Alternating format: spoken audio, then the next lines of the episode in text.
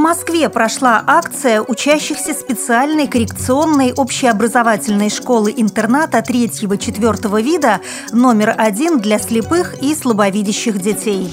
На рассмотрение Госдумы Российской Федерации внесен законопроект, вводящий ограничения на использование звуковой рекламы. Во Владимире выпустили иллюстрированные книги для слепых детей. В Украине будут разрабатывать стратегию защиты прав инвалидов с недостатками зрения. Далее об этом подробнее в студии Наталья Гамаюнова. Здравствуйте. Здравствуйте. В Москве в Новопушкинском сквере в минувшую субботу прошла акция учащихся специальной коррекционной общеобразовательной школы-интерната 3-4 вида номер один для слепых и слабовидящих детей. Ученики и их родители требовали отменить решение о переподчинении учебного заведения Департаменту социальной защиты. По мнению протестующих, вывод школы из системы Департамента образования приведет к падению качества обучения обучения. Вот что рассказала Радио ВОЗ председатель родительского комитета школы-интерната номер один Елена Насибулова. Наверное, самая главная выжимка о том, что Департамент социальной защиты взял на себя функции, которые не имел брать, и школа-то не должна входить в переподчинение. Очень много было сказано слов о том, что качество образования будет падать, будет расширяться контингент детей за счет этого, будет вымывание, будут меняться специалисты. И он был посвящен тому, чтобы была сделана резолюция, которая бы пошла во все вышестоящие органы власти, в том числе в Департамент образования, Департамент социальной защиты, и чтобы это решение, этот указ был отменен. Эта школа не нуждается в реабилитации как таковой. Когда родители писали письма, почему была передана школа именно в этот департамент, цифры, которые давались, они были изначально занижены и изменены. Говорилось о том, что 58% учебного времени уходит на реабилитацию. Это абсолютно не соответствует действительности. Школа-интернат номер один – это уникальное и единственное в своем роде образовательное учреждение Москвы. Более века здесь обучаются незрячие и слабовидящие дети столицы и области.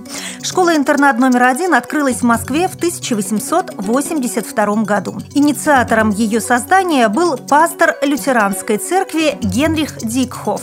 Из ее стен вышли два академика, столько же докторов филологических и юридических наук наук, один доктор и восемь кандидатов физико-математических наук, четыре кандидата исторических и пять кандидатов экономических наук, пять кандидатов философских наук, четыре кандидата педагогических наук, столько же кандидатов филологических наук, три кандидата юридических наук, а также лауреаты международных музыкальных конкурсов, композиторы, мастера спорта международного класса, чемпионы и призеры Паралимпийских игр, чемпионатов мира и Европы.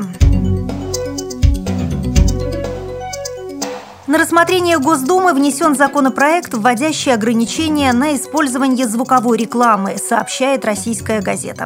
Документ предусматривает введение ограничений на трансляцию аудиообъявлений около пешеходных переходов, оборудованных динамиками для незрячих и слабовидящих, а также рядом с медицинскими, образовательными, детскими организациями и внутри них. Под инициативу подпадают и жилые дома с прилегающими территориями. Во Владимире выпустили иллюстрированные книги для слепых детей. «Я помогу тебе увидеть мир» – так называется совместный проект библиотеки для слепых и Владимирской художественной школы. 17 юных художников проиллюстрировали собрание стихов местных поэтов Алексея Шлыгина и Владимира Миадушевского. В книгах, кроме текста, напечатанного шрифтом Брайля, созданы объемные иллюстрации. Каждый рисунок имеет рельеф, с помощью которого незрячий ребенок может представить героев книжки. Международным новостям. В Украине будут разрабатывать стратегию защиты прав инвалидов с недостатками зрения. Правительственный уполномоченный по правам инвалидов Алексей Журавков встретился с представителями Украинского общества слепых. По его словам, государству и общественности необходимо совместно работать над решением проблем незрячих жителей страны. Он убежден, что именно на реализацию мер по борьбе с нарушением законных прав и интересов инвалидов должны быть направлены основные усилия институтов гражданского общества и органов государственной власти. Поэтому участники встречи договорились совместно разработать стратегию по защите прав незрячих людей. При подготовке выпуска использованы материалы информационных агентств и интернет-сайтов. Мы будем рады рассказать о новостях жизни незрячих и слабовидящих людей в вашем регионе. Пишите нам по адресу новости собака ру. Всего доброго и до встречи!